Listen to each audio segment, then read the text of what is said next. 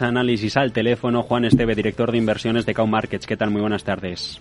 Hola, muy buenas tardes. Claves de la sesión para Unibex, al que le quedan apenas 72 horas de negociación de este 2022. No sé, aprovechando el día 28, ¿cuál ha sido el título más inocente del selectivo? Yo creo que la sesión de hoy es una sesión que viene marcada también en parte por la posible apertura nuevamente de China. Es una sesión en la que no hemos tenido mucho mucha variación, como es esperable también de cara a final de año y teniendo en cuenta estas fechas. Y como un valor así destacable, yo quizá pondría el foco en uh, las empresas de, uh, de, gran capitalización, en la gran mayoría, ya que han tenido un comportamiento bastante dispar en lo que llevamos de ejercicio uh -huh. y lo que llevamos de, de caídas desde, desde finales del año pasado. Expansión cuenta este miércoles que Santander, Banco Santander, última la venta de su gestora inmobiliaria Dieglo Altamira Dovalue, participada en un 15%. ¿Qué le parece la operación? Yo creo que es una buena operación y más en un momento como en el que estamos ahora. El Banco Sabadell es un banco que ha pasado muy malos momentos en ejercicios pasados, es un banco que está volviendo a la senda. Yo creo que esas ventas, y más de la parte inmobiliaria, en la que, como digo, ahora no va a ser quizá el mejor sector donde invertir, yo creo que es una parte que le está quitando la estrella y le puede ayudar a, re a remontar el vuelo en, en su negocio real, en su negocio core.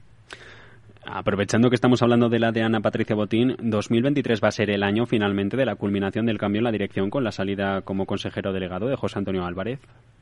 Sí, yo creo que sí. Yo creo que ahora mismo este año tiene que ser, o debería de ser, ese año de comunicación en el que haya ese cambio y ya tome ese nuevo rumbo el, el Banco Santander. Uh -huh. Apuran plazo también las cotizadas para entregar dividendo. En las últimas horas han sido Bank Inter a 0,83 euros el título, el ECNOR con 24 céntimos. ¿Empresas como estas van a ser capaces de mantener estas retribuciones con la vorágine que se acerca en el 23?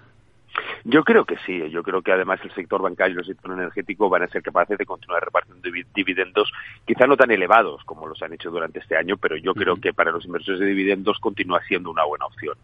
Atris, anuncios de expansión, lo hemos contado, adquisiciones en España, el 100% de Initia Oncología y el 70% de Initia Research, también en Chile, Telmet, al grupo Chile Red.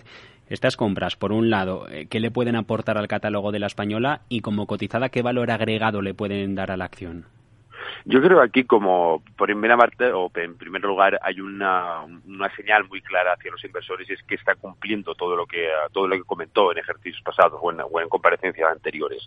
Y por otra, esa ampliación del, del catálogo dentro de la compañía le va a permitir diversificarse o le está permitiendo diversificarse tanto en España como en Latinoamérica, cosa que es un mercado bastante con un mercado con un potencial bastante elevado y que le va a dar unas buenas unas buenas proyecciones a las compañías, con lo cual al final esa eh, o ese comunicado de cara a los accionistas, de cara a los inversores, yo creo que es muy positivo.